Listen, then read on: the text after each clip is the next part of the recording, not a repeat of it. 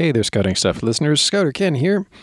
I wasn't able to sit down with Scouter Colin this week to do any kind of recording. This has been a very busy time for my family, especially. We've had a lot going on over the last couple of weeks. But that doesn't mean that I don't have an episode for you today. Justin Dawson, the founder and main operator of Scouting Radio, graciously agreed to allow me to run this episode today. So, this is a segment that he recorded along with a few other people, notably Colin Walker, who is a historian of the scouting movement. He's author of about 12 different books on scouting, including three on the siege of Mafeking. Uh, Paul Moynihan is another participant.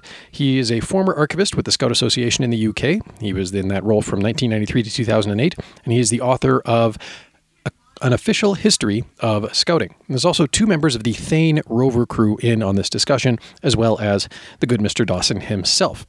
The topic of the chat is Baden Powell and some of the various allegations that were made against Baden Powell by uh, supporters of Black Lives Matter. And you may recall from some of the uh, Scouting Radio episodes over the last couple of weeks that there was there is a statue of Baden Powell overlooking Poole Quay in Dorset in England. That uh, that statue was marked for vandalism. It appeared on a web-based list of monuments that were to be defaced or destroyed um, or removed. However you want to however you want to frame that, I guess, um, by protesters during the outburst of protests that, of course, have been sweeping not only the United States, but many, many countries around the world over the last, you know, almost month or so now, I guess. And various allegations against Baden Powell were made by supporters of, uh, of these protests and, and of the movement behind them. And so Justin and, and Colin and Paul and the Rovers had a lengthy, lengthy chat about those allegations and what you know, whether there's any merit to them. Uh, and, you know, if so, what? And if not, then, you know, what is the actual truth uh, that is being distorted in the allegation that's being made? Very interesting episode. A lot of history, a lot of context about Baden Powell and his life and his actions. Well worth a listen to. And uh, this is a topic that Colin and I had been discussing diving into, and we may still. But again, I wasn't able to sit down with him to record this week, and Justin very graciously allowed me to use this episode, which first aired on Scouting Radio um, back at the end of June. So have a listen, enjoy, and uh, you know where to send feedback. So thanks for listening, and until next time, be prepared.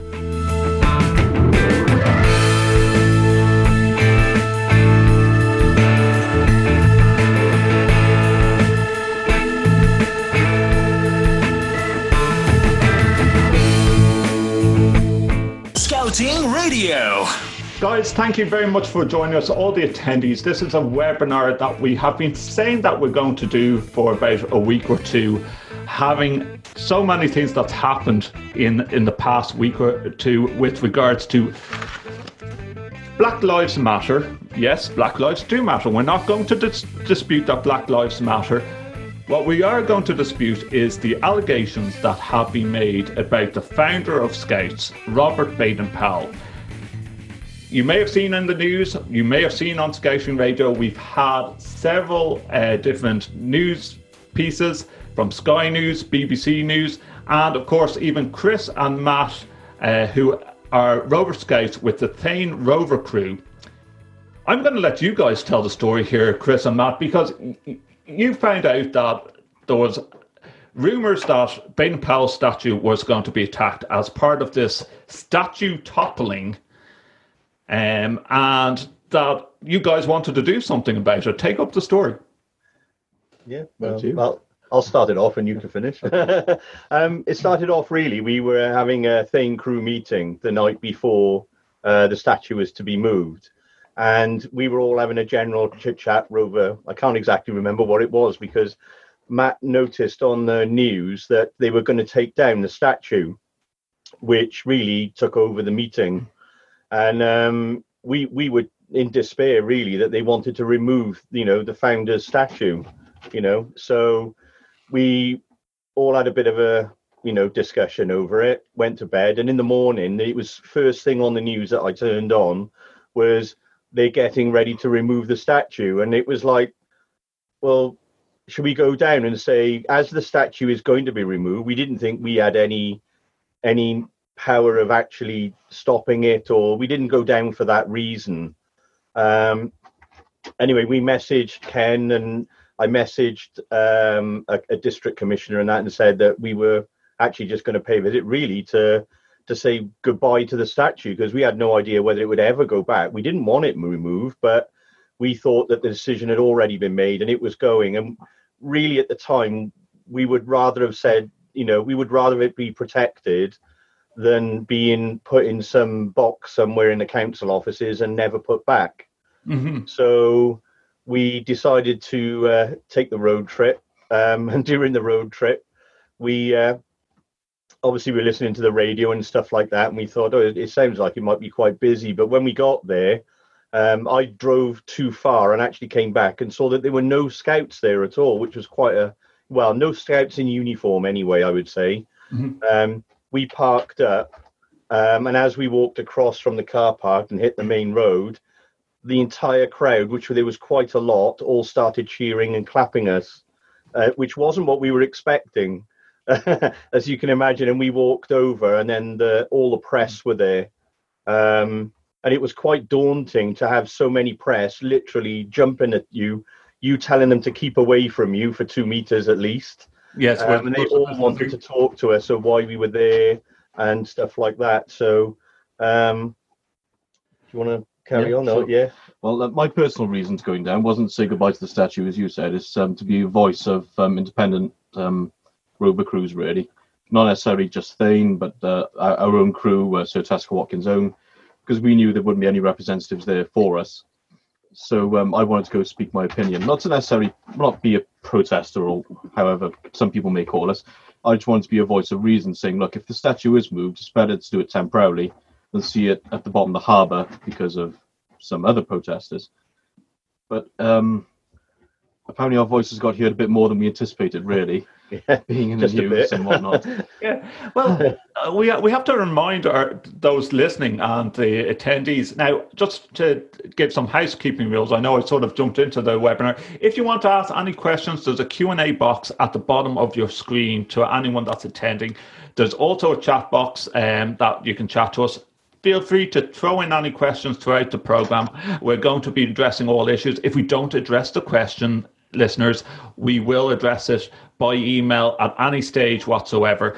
Online, also, as well as Chris and Matt, we have Colin Walker, Scout historian, uh, Paul Moynihan, who has it was a Scout archivist for the Scout Association as well, and of course myself, Justin Dawson, um, online.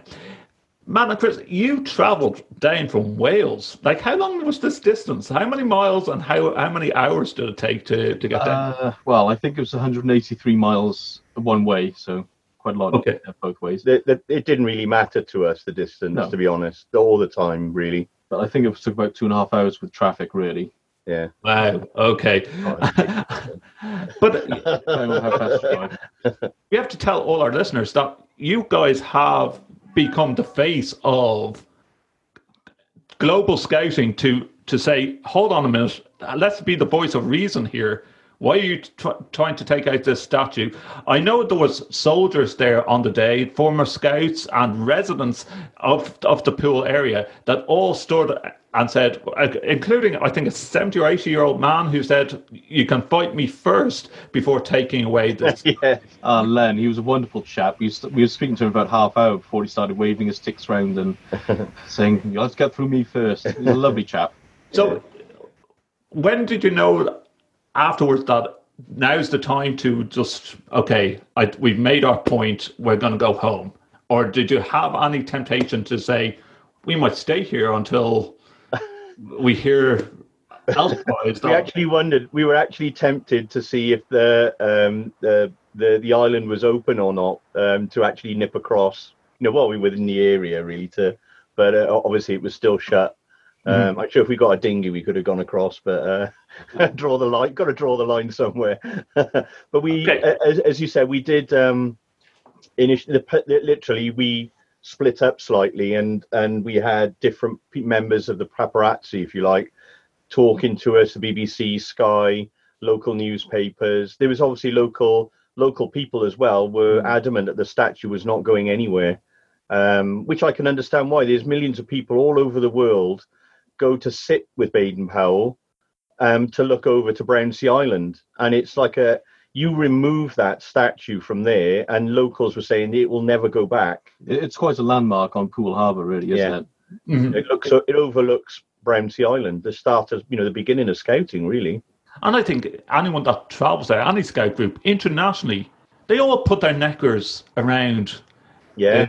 Baden Powell. If they're not going over, if they can't get a boat trip over to Poole that day, at least they've seen some type of statue that represents the foundation of scouting in in Poole area. We're getting great uh, responses here, listeners. There's people in from uh, Kuala Lumpur in Malaysia. Uh, I just want to read this out. I'm a scout and also a Boys Brigade officer in Malaysia. More than a decade ago, I read Colin Walker's article about the Boys Brigade on the Scouting Milestones page, and I'm really glad to be able to join this webinar and hear him in person. What a lovely comment. I, I think that's a great, guys, stay on the line with us. I, I think it's a great opportunity to bring in Colin. Hello, Colin. How are you? Hello, Justin. We're fine.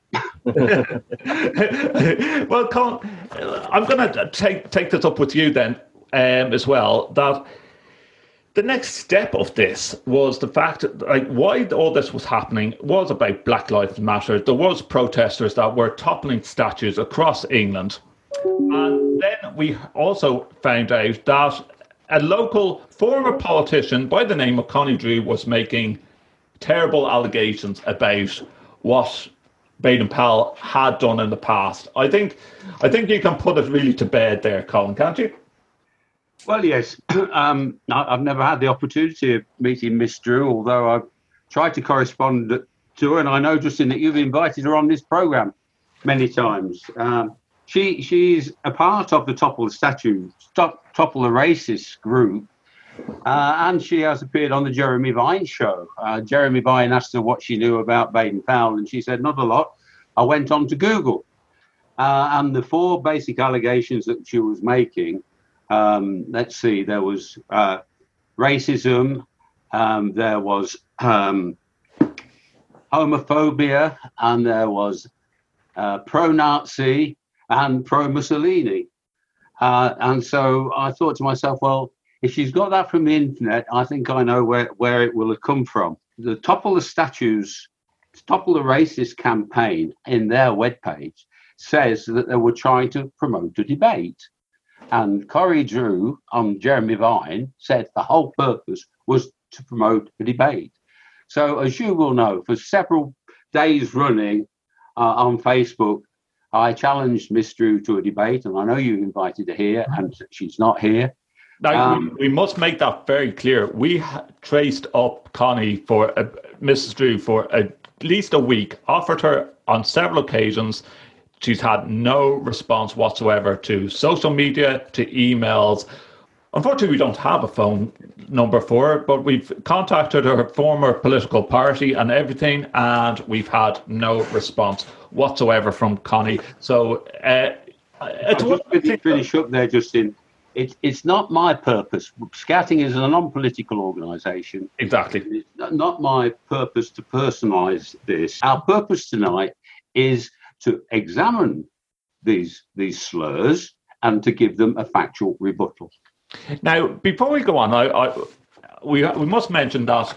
Um, with the help of T- Thane Rover Crew, you have come out with a document called Robert Baden Powell uh, allegations and truth. I have it there in my hands, holding it up to camera. That will be made available afterwards on the Scouting Radio website as well. And for any of the attendees that want to get their hands on a copy of that, we can also send it through to you afterwards.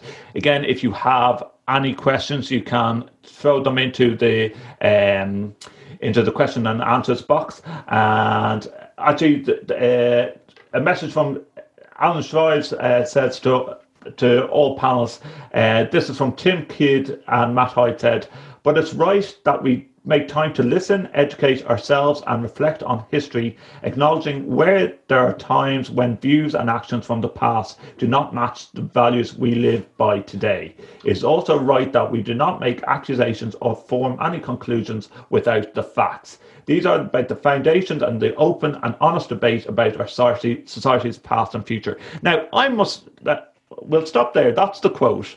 Um, and uh, Alan sa- says maybe you should could, could help Tim and Matt by sending some fully referenced material, which can be published on the Scout Association website. Well, you know what? They are on their way, Justin.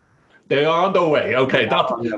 I'm going to I'm going to also bring in our other panelists here. Paul Moynihan, uh, you have been a scout, an archivist, former scout, archivist of Scout Association, and uh, written some books. I, I, I must try and not. I don't think that's many books as Colin has written on on the back of scouting, Paul. But you've written some books as well. Uh, so welcome along to Scouting Radio, and uh, tell tell us a bit about your background as an archivist for Scout Association. Well, I, I was the association's archivist from 1993 through to 2008, um, when I, I, I moved on for a variety of reasons. Uh, but actually, one of the one of the last things I did in my capacity as archivist was to, to go down to Poole and to un- attend the unveiling of that statue on the quayside. Okay. So I've got a personal interest in that statue remaining there. Mm. I then I gave a keynote talk later that evening uh, as a result of the statue unveiling to a uh, a large number of people in the Poole Waterfront Museum. Um, so it was quite an achievement to get that statue there in the first place. It took a lot of effort on the part of many, many local people uh, to raise the money and seek the appropriate planning permissions from the council. I was particularly interested to see the number of local people who were vehement in their support of that statue remaining. Mm. Quite, quite remarkable. It obviously touches a nerve there. The local people of Poole appreciate the presence of that statue. Well, and where we are now with that statue for international listeners is the statue has been boarded up. It's still there. Lucky enough, we don't have to have former soldiers camping out overnight and residents standing by the statue, but it is boarded up. Unfortunately, though, and it hasn't made much. I, I correct me if I'm wrong. It didn't really make even English uh, media. It didn't make any Irish media, but it made media in Portugal where a local scout group who had a statue of Baden Powell was beheaded in Portugal about three days to a week afterwards, which we just think is absolutely disgraceful. Now, we want to also tell our listeners that Karuna Badges, who uh, supply Scouting Radio with our Scouting Radio badge, they have made a badge on Baden Powell's statue all proceeds will go towards rebuilding that statue, which was funded by a local scout group in Portugal. Again, we were trying to get our hands on someone to speak from Scouts Association of Portugal. Unfortunately, uh, due to time constraints, we weren't able to get anyone on. Hopefully, in the future, we will. But this just sells the message that this statue toppling has t- taken a global effect. We had one person uh, send us an email pre this webinar to say, What's the status of the statues that's at Baden Powell House? Well, I guess in the statues at Baden Powell House and the statues at Gilwell haven't been affected at all. Am I right? As far as I know. Yeah. Yes. But it, it, it comes down to the fact before we even go on and, and talk about the facts and the truth, there are so many statues of Baden Powell, not just in England, but globally. And these false allegations can have a rippling effect to, to destroy the great image that scouting has globally. We are the largest peace movement in the world. Now, with that in mind, let's get to some of the allegations that were made against Baden Powell. First of all, Colin, Baden Powell was a Nazi sympathizer. True or false? Absolutely and utterly false, Justin. Um, I think Chris Hitchens, uh, as I said, he, he was the originator of that. Uh, and it's it, interesting the language that, that he was couched in. It said Baden Powell met met uh, Nazi, high high ranking Nazi. The high ranking Nazi was Ribbentrop, who was the German ambassador in London, uh, I think between 1937 and 1938. And Baden Powell was a very important man at the time. And of course, he got invited to all sorts of state functions, as did all the ambassadors. We were not at war with Germany. There, there was a lot of tension between the two countries, and we were build, building up to war, but we were not at war. And so, at a state function, the ambassadors would be invited, and J. Baden Powell, as the leader of the biggest youth movement in, in Britain, would be invited. And there was an occasion where they sat together. Now, afterwards, Ribbentrop wrote Baden Powell a letter. Now, Rib- Ribbentrop was a very cultural man. That's not meant to be an excuse for anything, it's just a fact.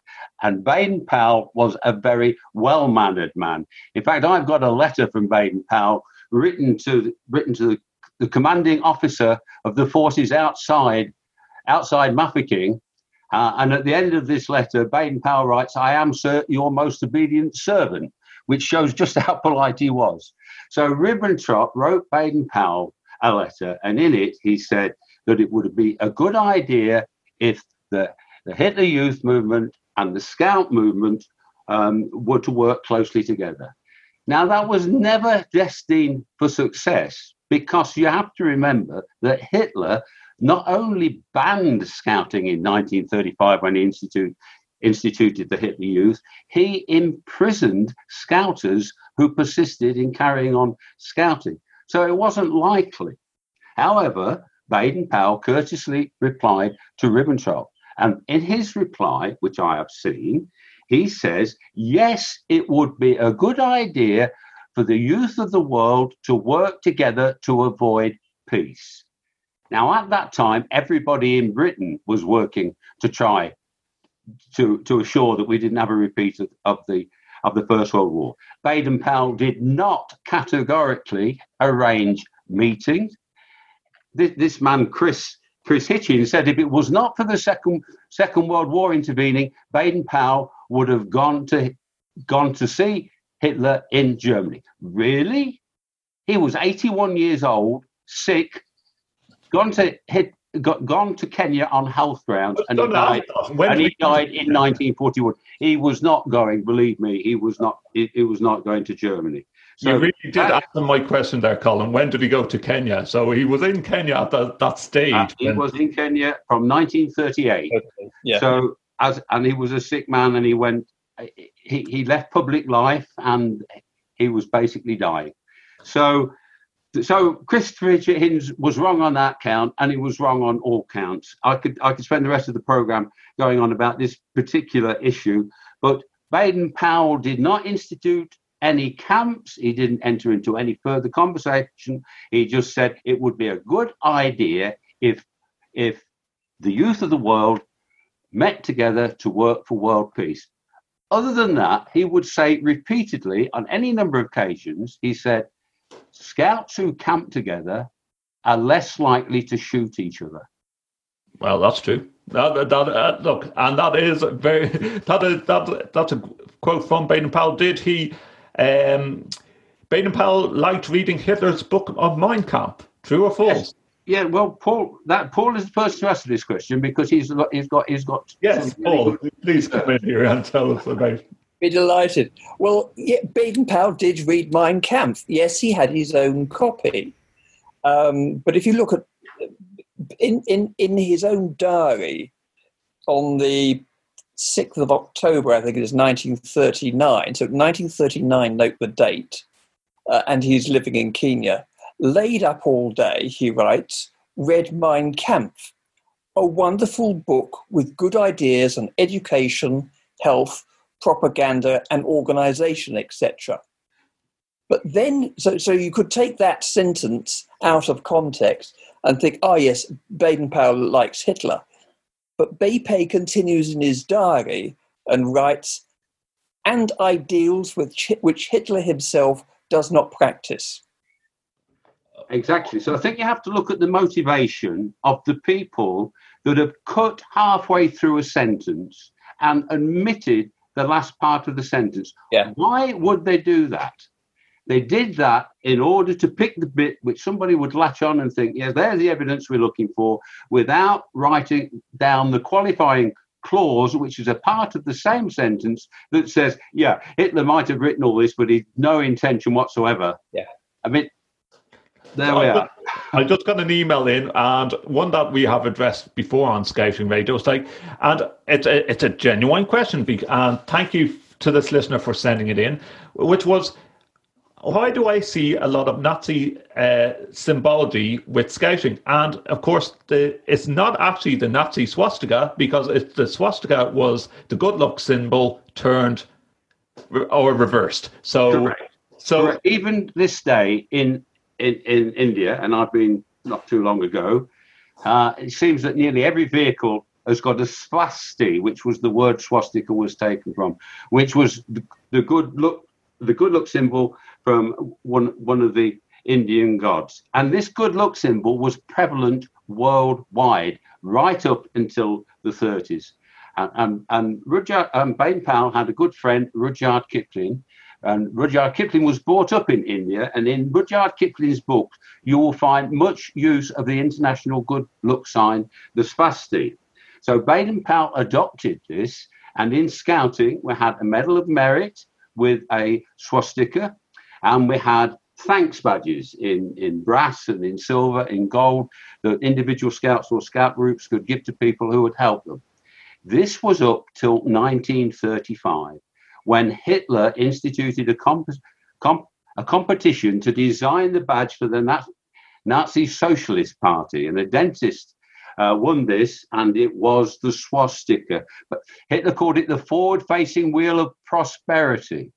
And at that time, the Scout Association rescinded these things and said, Scouts who have been, or Scouters have been awarded these things could send them back. And the Medal of Merit was replaced by a single Scout salute. Uh, and so, uh, yes, along with the rest of the world, um, I've got a good collection of postcards and all sorts of other ephemera where the swastika pre 1935 was an international good luck symbol. It's found in most ancient cultures in their designs in mosaics. It's found on a bishop's cope in Winchester. It was it was even on Coca-Cola bottles as a good luck symbol. Yeah, on Coca-Cola bottles.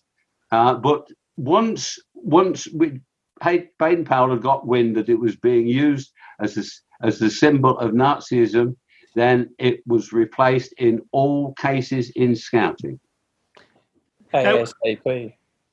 Now, I must actually remind our listeners that why do we have this type of panel on? Why do we have Colin and Paul on? Well, Colin, Paul, Paul has had the books as an archivist, but you are the only person that we can say we know of that has actually transcribed all of Baden Powell's diaries and have has it on the computer that he's talking to us at the moment, listeners. So if you have any questions whatsoever about Baden Powell, the Q and A box is open in this webinar. And also, if we don't address the question, you can email Scouting Radio, studio at scoutingradio.com We'll put you in touch with Colin, no problem at all. We have this allegations and truth documents that we will send to anyone. Or if you have any further questions about scouting, rover scouting is, of course, Colin's favorite subject as well. and of course, Colin, not, let's let's just dive into that a bit when we talk about rover scouts because we have several rover scouts in this meeting today. Rover Scouts was founded during the war times as well. So not not quite. oh, not quite. Okay, I'm both just. Rover Scouting. Rover Scouting was was. It would be true to say that Rover Scouting was founded because of war. Okay. Because the Scouts who joined the Scout movement in 1908 were old enough to volunteer in 1914. Mm-hmm. So lots lots of people who had had several years of service as a Scout went to the front. Unfortunately, about a third of them didn't return. A third of Brownsea boys and a third of the Humshaugh boys did not return. But when they were due to return, it was quite obvious that the Scout movement, who hadn't got anything in place for older boys, had got to do something. So it was decided that they would start a, an organization for older boys returning from the front. I mean, the word boys is ridiculous. These men, men they were, had been up to their neck in blood and guts, haven't they? Mm. So the, the, the hierarchy of the Scout Association decided it was a good idea to form a senior section called Senior Scouts. The men who returned said, We are not senior anything, and we want to be called Rovers. And they got the way. And the, mo- the motto of the, mo- of the Rovers was service. But if I can just just elaborate on what you were very kindly saying about me earlier, because I, I, think it is pertinent. I have transcribed. I'm the only person so to be allowed by the Boy Scouts of America because they have Baden Powell's lifetimes diaries. Of course, transcribed his, I have transcribed his diaries. I've transcribed every known letter, and there are hundreds. I have um, read all of his books, and the purpose of saying this to you, Justin, is despite the oft said thing that Baden Powell was a, a, man of his time, and, and therefore some of the evils that, that was norms in society at that time were bound to be visited on him, he, Baden Powell, wrote as many books as Dickens. He wrote more articles than Dickens. And I have had the pleasure of reading most of them. And I can honestly say, and on heart, you show me a passage where Baden Powell is being openly racist, openly pro Hitler, openly pro Mussolini, openly homophobic. But we will come on to that one in a minute yes. because there, is a document we want to talk about. Uh, and I, it will be something new to me. So well, that's, you, that's the challenge. The, the second half of his life, from 1908, he put into practice principles of equality and inclusivity. And in his very first camp on Brownsea that we were talking about just a few moments ago, across the waters from Poole, what did he do? He had a great social experiment that no other Victorian Edwardian had ever held. He got together the children from millionaires, from lords, and from what he called normal town boys. And he wrote I mixed them up like plums in a pudding. They slept in the same tents. This was equality. This is what the people who want to see justice in the world, this is what they want to see. Inclusivity and equality. And here you have a man who's been doing this since 1908, who's who's being hoisted on a petard of, of what the whole British Empire is guilty of. We don't deny it. It's there. It's not something always that we can be proud of, but it cannot be visited on the shoulders of one man who can be made accountable for the sins of empire. When we look at his record, show me anything since 1907 where Baden Powell is trying to lead young people astray. Not a bit of it. I think I think later on we'll come into some more positive things that he actually did stand for. Well, this is the allegation, and the allegations come on both levels. I'm going to address the, the one that has been made many years ago, and I think Paul will probably have a lot to say about this as well as a Scout archivist. Baden Powell was a repressed homosexual, and that came out way back when his biography came out. Uh, Paul, I'm going to bring you in first. Truth or fiction? Fiction, complete and utter. Um, the, the Baden Powell's biographer Tim Jeal, uh, a nice guy, Tim. I I, I know Tim. I, I think misinterpreted certain bits, certain documents, certain things that have happened. In the late 1920s, BP is then about 70. He suffered a he had a series of dreams and uh, he was advised to keep a note of these dreams, which he duly did. And these were subsequently analysed by a, a psychiatrist who, from that, diagnosed that he was a repressed homosexual. Okay. If I could come in there, Justin, this, yeah. this, this psychiatrist was a Harley Street doctor Psychiatry hadn't really been invented. The leader of psychiatry was Sigmund Freud. Freudian psychology, psycho, psych, psych, psychoanalytics was based on the presumption that everything is sexually motivated, and it's now largely discredited. However, the people who formulated these allegations haven't gone that deep. They're just referring to a document that Baden Powell wrote in the late 20s, which simply explained the reasons why homosexuals could not be allowed to be scouters. And Miss Drew quotes that as evidence of his homophobia. She apparently doesn't know the laws of the land because in 1920 it was illegal. It was I illegal. Think, I think that act was not repealed until 1968, Paul. Yes, thereabouts. Yeah, Yes. thereabouts. So it's just we don't need to spend time on arguing that. It was against the law. Let- Can I, let- can I come in, Colin, to, to complete my side of the story uh, of the evidence against BP being a repressed homosexual? During my time as archivist, uh, a lady came to see me who I'd never met before, and she was a fairly eminent, uh, an expert in graphology, the study of people's handwriting. And she was trying to make uh, studies of the handwriting of various famous people. And she latched on to an idea of doing a study of BP's handwriting. She came to see me. Uh, it was clear from having chatted with her, she had no preconceived notions about the background of the man. So she spent a day with me studying pieces of his handwriting and uh, measuring and making notes and all sorts of clever things. And uh, several weeks later, sent me a seven page document, which was a sort of a psychiatric profile of the man built up as a, on the basis of her study of his handwriting. Seven pages of it. It's still in the association's archives.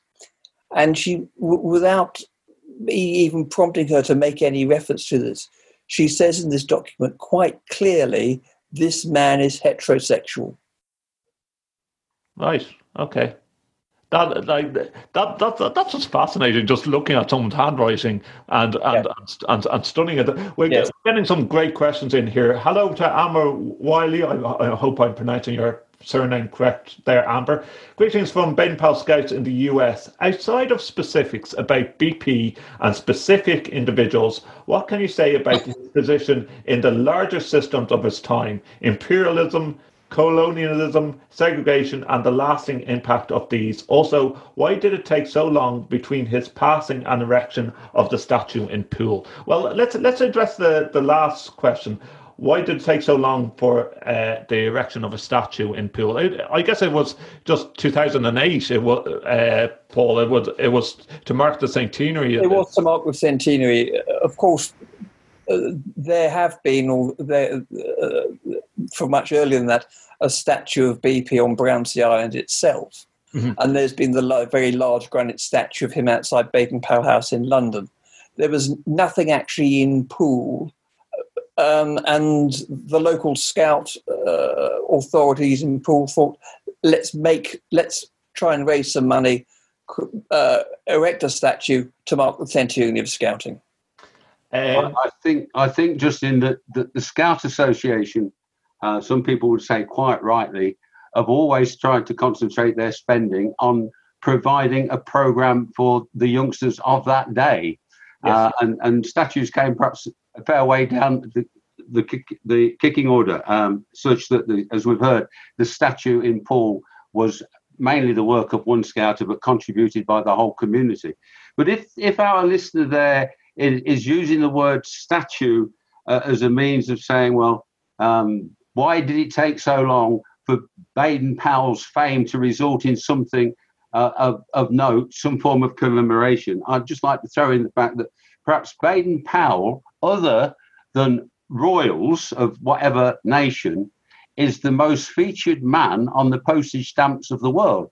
So perhaps it, it wasn't marked always in, in, in a piece of rock, but his fame, uh, you'll find you'll find it in, in every stamp album in the world because it, every country has stamps of Baden Powell. Well, uh, Colin, I think this is a, a topic for another show where I'm going to ask you to go off and research how many different uh, name signs, streets, roads across the world are known as Baden Powell Street and Baden Powell Way or something related to Baden Powell. Uh, Indeed. Co- continue, continuing on. There's, there's even a couple of schools. Yeah. a couple of schools, of course. I, I, forgot about that, Paul. There is. Um, Amber says in the US, it's very clear, for example, in the South, that statues of Civil War leaders of the South pro slavery were erected 50 plus years after the Civil War, very clearly to defend the values of segregationalists, uh, that's a hard word to say, and to keep black people in their place. What drove the erection of the statue of BP 67 years after his death? Well, we I think we've addressed that. It, it was made uh, for the centenary year of scouting. Okay, we're, we're not going to go into the question of 2007 or 2008 tonight, Colin. That's a, that's a matter for an, another day. Um, Living in North Yorkshire, where the BP bust at Catterick, have any others in the UK become a focus in the same way as the Brownsea one? Well, we, we addressed that earlier. The uh, that comes in from Stuart. Um, we addressed that earlier that there's a statue that's destroyed Stuart in, in Portugal after all uh, these these issues that's happened down at Brownsea. Now, I'm I'm going to go around um, the the panel here, and one of the things that came up, Chris and Matt, was the fact of okay, well, if we remove it, why don't we just put? We you find out within those twenty four hours of being down at Poole and and at Brownsea at, at Poole Dorset and um, at BP statue that there was empty buildings and some local councillors were saying, okay, well, the the empty buildings could be made a museum could that be an option for the future? Like we, I know um, that there's always been talks on the horizon. Even Paul probably will say it's been a long time coming request to make a museum at Gilwell. Would would Poole Dorset be a better place to have a museum? Well, there there was certainly um, in uh, certainly up to 2008. I'm not quite sure how much past 2008 there was a museum called the, the, the Waterfront Museum in Poole. Okay. A whole floor was given over to scouting and its history. I think that museum has closed, um, probably for financial reasons. You know, cutbacks one way or the other in during the austerity times we've all gone through. Um, I I wouldn't be keen on that statue going back into a museum. Museum means running costs. Yes. At the moment in time, I don't think the good burghers, the good folk of Poole, can afford to run a museum. Mm-hmm. It's interesting, interesting, just in the self same museum that Paul is talking about for at least two years held Jam Roll. Jam Roll was in the Poole. Okay. Baden Powell's, iconic Rolls Royce was in that museum for a period of time. I, I, I, I think it's just a, a matter of fact that um, we you get so many tourists to Poole, so many scout groups to Poole. Is there room for um, is there room for a museum, or as as Paul mentions, the running costs? Chris, Matt, would you like to see a museum in in Poole? Yeah, I think so because there'd be quite a lot of people go down there, and I know there's several scout groups around Poole as well. Um, one of the things I'll just take up on was um, you said about moving the statue. All the locals that were there, not one of them wanted that statue moved because they said if it's moved, it'll never go back. Mm-hmm. Um, we didn't want to see it move, but I didn't want to see a bunch of idiots trying to throw it into the sea either. Um, so it was quite like I, I was asked about what would I do, and I said, well, I can't tell you what I would do, but the council are in a very difficult position because you've got you either the, the you know if they don't move it, some idiot could could drag it into the into the harbour. Um, but if they do move it to keep it safe, the locals didn't like it, so they were you know it's quite understandable for them. It's a very difficult position, but I think they made the right choice by boxing it. But I think you know at some stage that's all, all got to come come off and. Uh, I'm sure they'll have a mad influx of people going to see it again.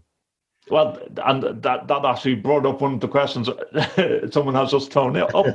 when are they going to unbox this? We we haven't been told that. No, no. no. Well, there are two options, aren't there? It's either unboxed or it's moved, uh, and I suspect that when either of those happens, uh, there'll be another wave of interest um, by by the media. But going back to your, your question about museums, I've been very fortunate enough in my scouting life to have traveled extensively and given scouting talks all over the world. Uh, as we know, our country is very fortunate to be the home of scouting. There are numerous countries in the world that I've visited with populations of less than 6 million that have more than one scout museum. I know it's been the cherished ambition of a lot of people in scouting that we should have what in today's language is a heritage centre, and there are plans well afoot uh, to have a heritage centre in Gilwell Park, but we're now in a def- very different landscape. Yes. I, I would say that any proposals to have a scouting museum anywhere should be investigated and costed. If, if, if a council are offering a building, then that means that's a lot, lot less money than trying to build one. And maybe it could be a temporary structure until the, the Scouting Heritage Centre is is uh, built at Gilwell Park. Um, but we have gone now uh, since since 1907 at Brownsea Island. We've gone a lot of years without a proper scouting museum, and every other country in the world, nearly very tiny little countries, have got scout museums. We have got an excellent scout museum in this country, run by an enthusiast up in Lancashire, which shows what can be done if there is a will. Yes. Is that independently ran, Colin? It is indeed. Yes. Wow. Michael, yes. Michael Looms, the Waddecar Scout Museum. If our listeners haven't been, it is a place to go. Peter, find it on the internet. Peter Millward uh, sent in, it, we were just commenting earlier about the, the Baden Powell Scout, Baden Powell Street in Nottingham. Thank you for that, uh, Peter. Um, and he also asked, is there a museum of any sort in Poole, yet alone the BP one? Well, we just uh, we mentioned that there was one at one stage. Uh, Paul, you, you think it might not still be there? I don't think it's that. However, back in the 1990s, during my time as archivist, uh, we there were some quite serious plans and discussions to establish a National Scout Museum in Poole. But for various reasons, which I can't go into at the moment, uh, the, the decision of the association was changed because the association wanted to do its own thing at Gilwell. Okay, okay. Uh, now we're, we're going to just address the last, sorry, two or three um, allegations. Um, uh, we we sort of did address the the Mafeking and the Boer War one Colin, uh, but Baden Powell was a fascist because he supported Mussolini. Did he support Mussolini? Not well. You perhaps hear, be surprised to hear me say yes. He yes he did support Mussolini. Okay, so oh no, no, don't, don't ruin the program. but, But, but it's all a question of when and for how long. Baden Powell, like a lot of people in this country, thought Mussolini had rescued his country from communism. And BP was violently opposed. I say violently, he wasn't a man of violence, although he was a soldier, I suppose. He was definitely against communism. And so BP thought, like a lot of people, that Mussolini had rescued uh, his country from communism. And then later on, uh, Mussolini absorbed the Boy Scouts of Italy into a new movement that he'd set up, a new youth movement called the Balilla. Uh, and Baden Powell was misled into thinking that this was run along the principles of scouting. Both, both the Hitler Youth uh, and, and the, uh, the Balilla were travesties of scouting. But Baden Powell didn't know this at the time.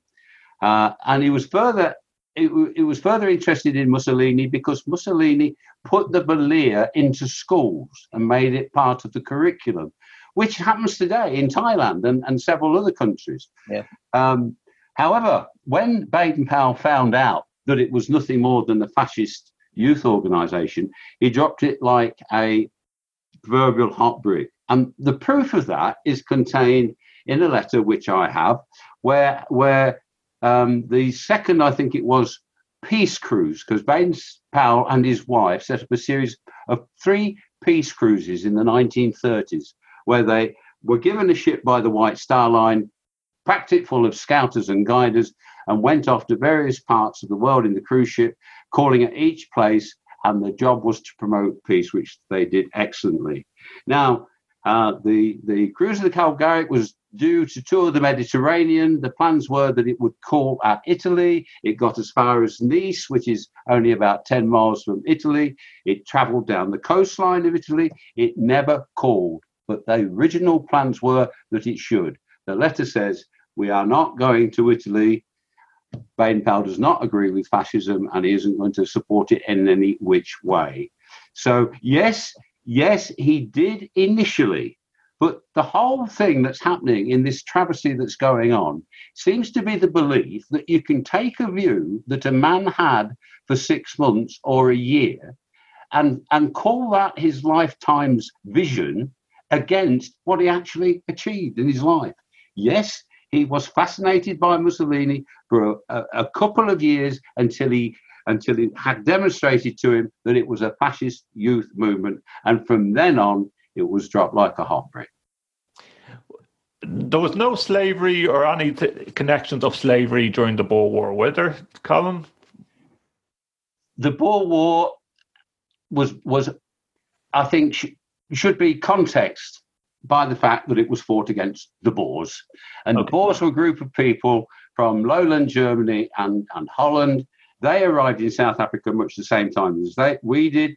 They did not ban slavery like we did. And one of the reasons why they went on the tra- Great Trek was to get away from British jurisdiction in Cape Town so that they could carry on doing what, what, what they like doing. So their treatment of the blacks during during the Boer War was different to that of uh, of Baden Powell. Baden Powell worked with a local tribe that was called the Barolong. He had good relations with them. At the end of the Boer War, he actually got a, a presentation from them. There was actually a very interesting young man called Sol Plaatje, who was one of the only black people ever to make a diary of what happened in the siege of Mafeking. Sol Plaatje's diary you can find on the internet. You might have to pay about a tenner for it, but it's written by a black man, a member of the Barolong tribe, and one of very high standing because he actually became the first secretary of the ANC. He was a court uh, interpreter, uh, and he was uh, some somewhat of a fan of Baden Powell's. Uh, and in his diary, he recounts a situation which has been used at various times in the last hundred years to have a go at Baden Powell. Baden Powell, the siege was a siege, and the purpose of the Boers was to starve the, starve the British out. And they, they were doing that quite nicely. There was starvation until the Scotsman said in the very north of Scotland, we boil the husks of oats, and we've got plenty of those because we used to have horses before we killed them. So we've got these husks remaining. And you know what? If you boil them for three days, you can make porridge out of them. So Baden Powell set up these, these kitchens and distribution points to give everybody in Mafeking a quart of sowens a day. And that's how they managed to survive the 217 day siege. However, that was for all the black people in Mafeking at the start of the siege. The Boers, who were trying to starve us out, hit on a cunning plan. And that plan was to drive the itinerant peoples who lived on the edge of the Kalahari Desert into Mafeking on a promise of food. The whole purpose was that these natives would strain on our ability to feed them and bring an end to the siege. Baden Powell, frankly, could not feed them. He was struggling to feed all the people that was there at start. So, by use of a heliograph, he contacted his senior officer of, of his frontier forces outside Mafeking using a heliograph and arranged to set up a dump, a food dump, and escort these unfortunate, uh, unfortunate latecomers into Mafeking, refugees, were going to be escorted out of Mafeking at night. He warned the leader of the Boers, I think it was Cronje at that time, it might have been Snyman because they were at different times in the siege, and said, These people have had no part in hostilities. Please stand clear because we're going to escort these people out at night. Sol Plaatje, we've just talked about, was one of the people in charge of this mission. And he writes about it in his book. So this isn't Colin Walker talking, this is a black man, Sol Plaatje, talking. Okay. Right. The Boers, having been made aware of what was happening by Baden Powell, who was trying to ensure that the, they got to the food peacefully, fired on the line. They were distributed across the belt in the in, in the four corners of the wind. I think Sol Plaatje was a very colourful writer, wrote. I have I have read every book there is to read on the siege of Mafeking. I've written three books on the siege of Mafeking. Yes, you have. I have never found any criticism whatsoever, Justin, of the Boers' action in firing on these poor, unfortunate people, but plenty of criticism that Baden Powell drove him out of Mafeking so that he could feed his old so- own soldiers. If Baden Powell had had capsized, if Baden Powell had surrendered, the Boers are on record of saying that they would make the streets of Mafeking run red with blood, a direct quote. And their treatment of treating native peoples was was barbaric. So there is there is the facts, there's the justification. Well, let our our listeners make their own mind up whether Baden Powell was right or wrong. We're just coming up to the hour mark of, of this webinar. And as we said, listeners, if there's anything that we haven't covered, we are happy to address it with Colin Walker. And I'm sure Paul will, will have an open invitation if he can help out in any way. What's next, guys? Um, okay, we know that the statue is boarded up. What I'm going to first bring it to Chris and Matt.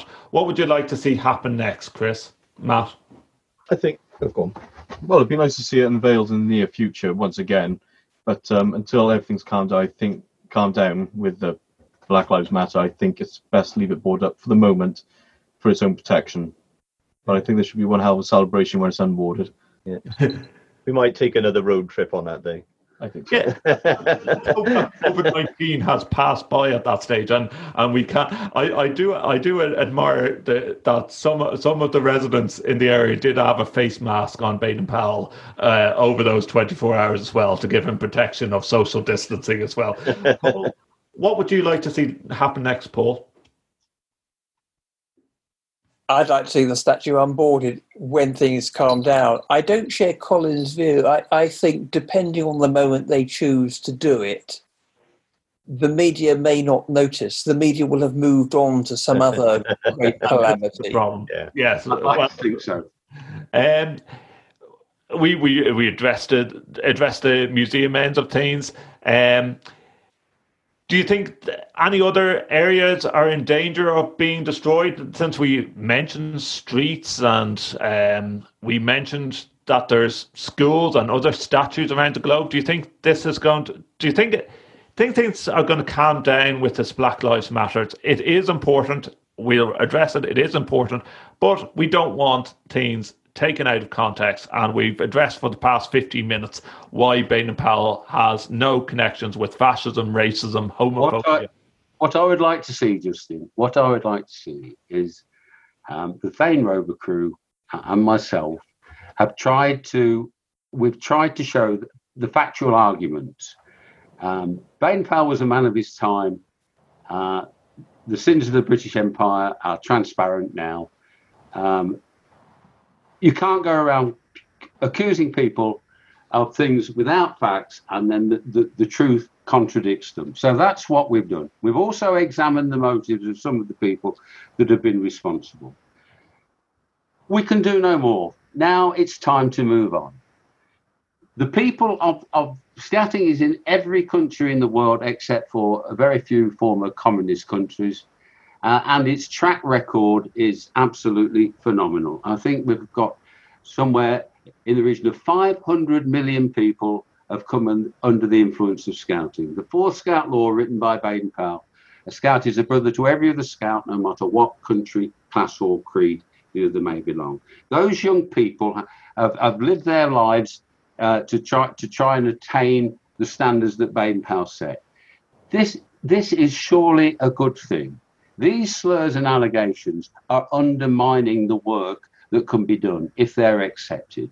But what I think has to happen now is the scouts of the world have to show by their actions that they that they, through believing in Baden Powell's message, can transform the world by inclusivity.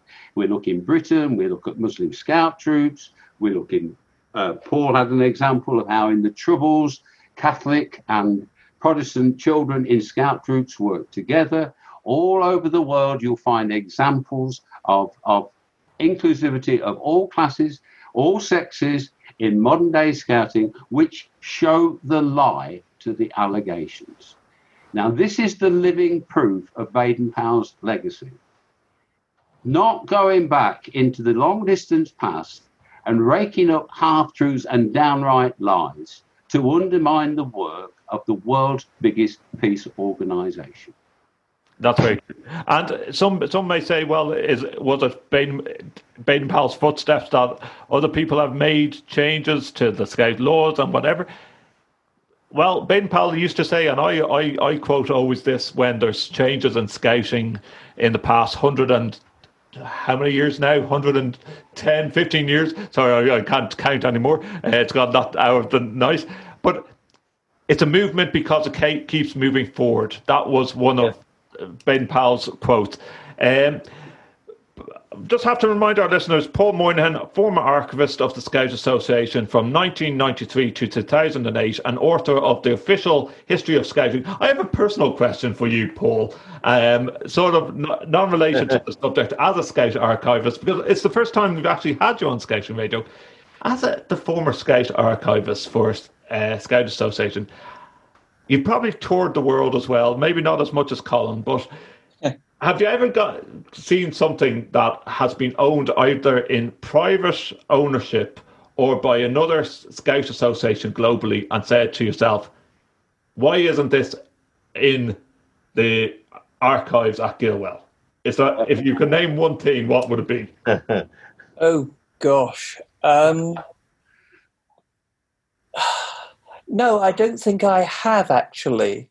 Uh, I've admired a lot of things. There, there are some great American collectors. Uh, one who I will name died fairly recently, Ken Kittelberger, had the most superb collection of Baden Powell memorabilia.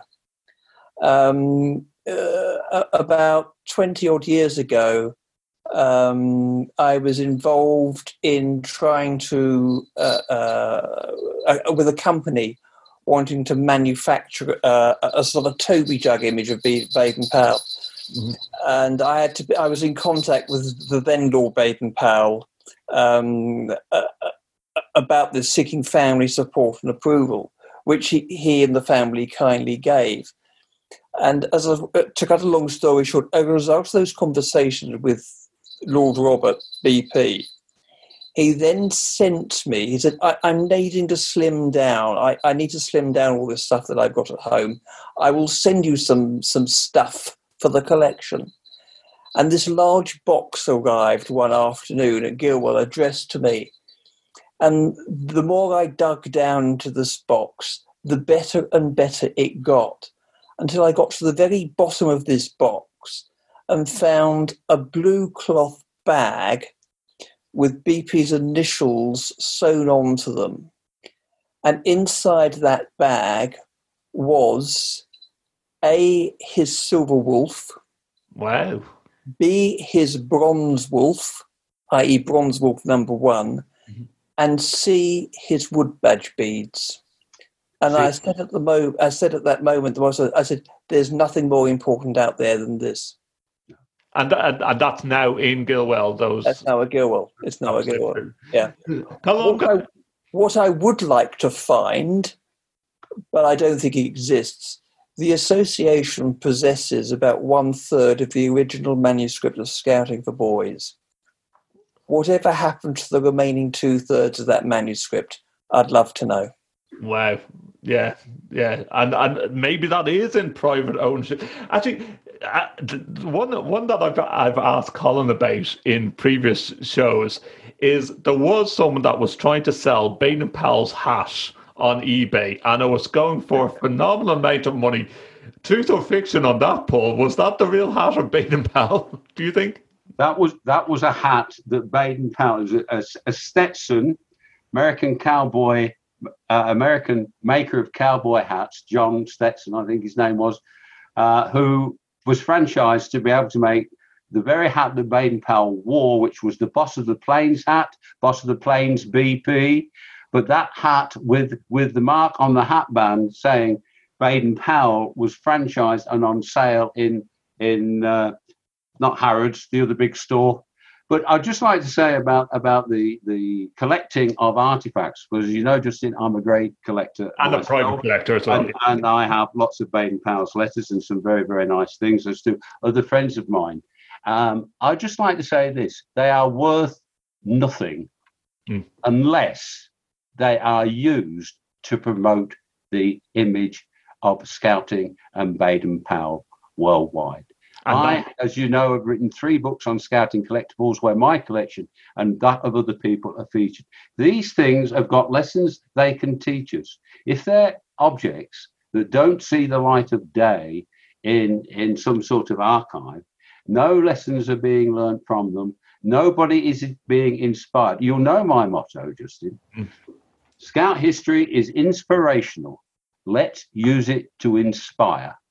And uh, what we have done, some people in the past week asking where can they find more of Colin's materials. Colin is a Scout historian, author of 12 books on Scouting, including three on the siege of Mafeking, which he mentioned earlier, member of the Thane Rover crew and Lord Baden Powell's own. Um, and we can find all the history. We host Colin's old Scouting Milestones website on the Scouting Radio website we are, and you can get that straight by going to history.scoutingradio.com. It will bring you right into that. All the articles that Colin wrote, um, going back to I think 2005 or 2004, you you started writing them, Colin. Yeah. Um, it's all archived on our website. It's going nowhere. Free of charge to enter and and look at all those things. Uh, some of our listeners have said, "Can you update some of that material?" In time. Colin is more writing the books and getting the books out there for people that don't want to read it online to make hard copies. And as the information has unveiled further and further in the past 15 years that I've known Colin, and what a great man Colin is to to have published all this information he does it. I don't know. How, uh, we brought it up several times on the program. I don't know how his wife puts up with him when, he when, when when when it comes to these type of things. Like uh, my wife Jen actually said that Colin has someone has just ruffled Colin's feathers, and rightly so. They did ruffle Colin's feathers, but you you can't for any type of historian who has studied this type of in-depth information on the founder of scouting or in, in their subject field. Like, by God, Colin, I'll say it now. If the Open University could give PhDs on a doctorate on on archivishness and knowing about Scout history, there's no better man than Colin Walker to, to have the information. I really sell that there. Um, Paul, I, I, think you must have helped Colin to out getting a lot of information to his time yeah. as well. Yeah. Um, it's been great fun it has been great fun. God, I'm gonna one one last comment just by Bill. Sorry, Brian Billington. Not a question, just further information. Anyone interested in Michael Loomes Museum at Waddecar Scout Camp, which Colin mentioned, can be find details if they search "Story of Scouting Museum." Highly recommended. Uh, just, highly, highly recommended. Yeah. Guys, we're going to leave it there. Colin Walker, thank you so much as always for being part of this program. I think we've addressed so many uh, allegations and made fact of this. We could keep this show going for hours on end, but we have the document. It's a PDF that's signed by Paul. It's signed by Colin. It's signed by the Thane Rover crew. Chris and Matt, thank you so much for what you guys did, going down and making a statement, traveling the length and breadth of um, yeah, yeah. Uh, to, to go down and, and make make a difference, and being seen around the globe. Hopefully, as we mentioned, if you want to support getting the statue of BP uh, repaired in Portugal, Coruna badges, we will have the link on the Scouting Radio website. All the proceeds are going, and you can make donations uh, towards getting this statue repaired. Once we see that repaired, I think that's going to be a statement as well. I think that's yeah. that's my way. But for those who have joined us, they, they, there's over 30 people uh, in attendees, and for people that will listen to this program afterwards, if you have any questions whatsoever on Baden and Powell and the history of scouting, please contact us at Scouting Radio. We'll pass it on to Colin and we'll pass it on to Paul. But we'll leave it there, guys, and thank you so much for, for what you've done.